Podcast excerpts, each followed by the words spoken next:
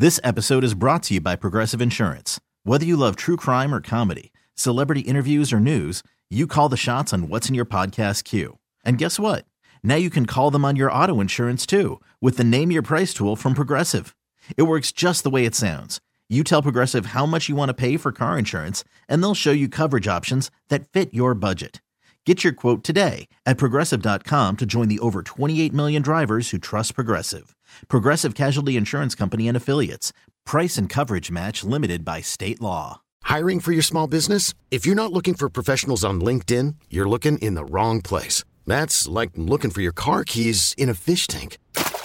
LinkedIn helps you hire professionals you can't find anywhere else, even those who aren't actively searching for a new job but might be open to the perfect role. In a given month, over 70% of LinkedIn users don't even visit other leading job sites. So start looking in the right place. With LinkedIn, you can hire professionals like a professional. Post your free job on linkedin.com slash recommend today. Well, I'm so excited for our next guest. I love having him on the show. Alan Lichtman is a history professor at American University. He has correctly predicted the results of every presidential election dating back to 1984. I don't even think you were born, Ryan, then. No, uh, of course Alan, uh, thanks for being here again. We appreciate it. Certainly. Started when I was nine, of course, but that's another story. okay, okay. You were a wonderkind. You were obviously brilliant.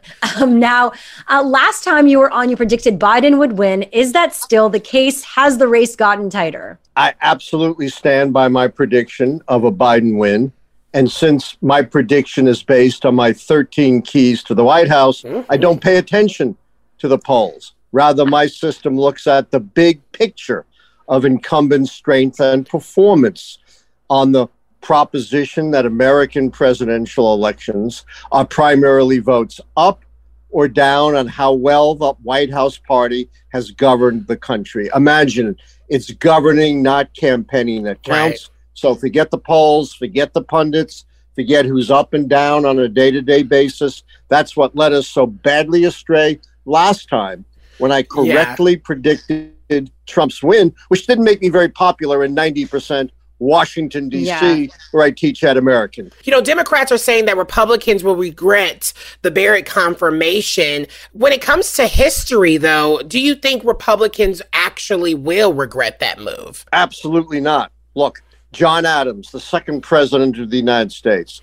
he served one term. His Federalist Party faded away, but he appointed John Marshall, a very famous name, as Chief Justice of the U.S. Supreme Court.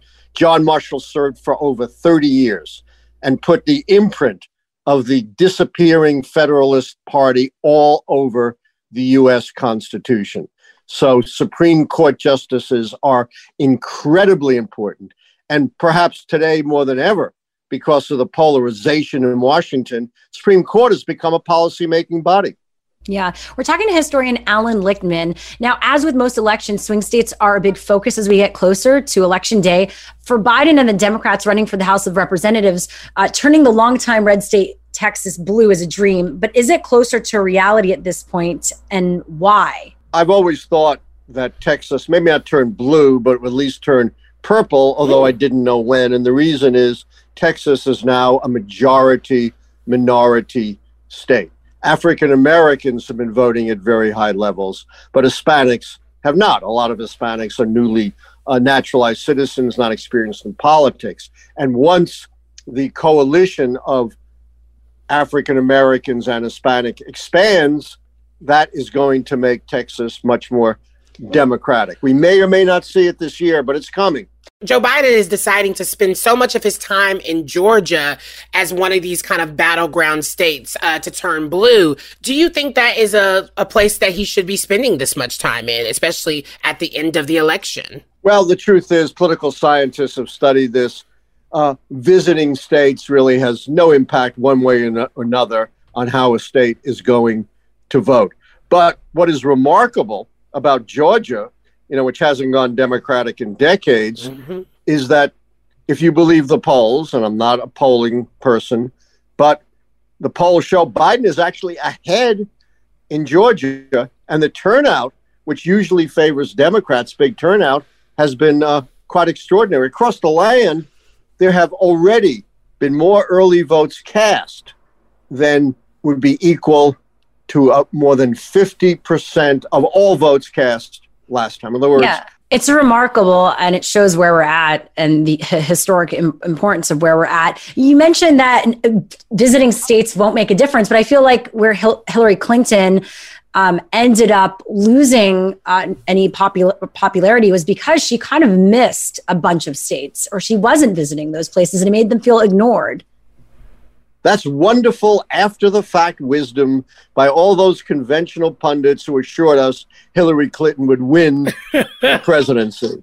You know, you can take after the fact uh, explanations and do with them what the great British philosopher David Hume said you should do to works of superstition confine them to the flames after the fact explanations are absolutely worthless. So, can we even use history as a tool to reflect this year since everything is so unprecedented? We can using my keys to the White House. Ah, come on, you better promote. Number one. yes. Yes. There you go. Because they have been correct since 1984. That's nine out of nine, a 40 year record before you guys were born. Get my book, predicting the next president, the keys to the White House 2020.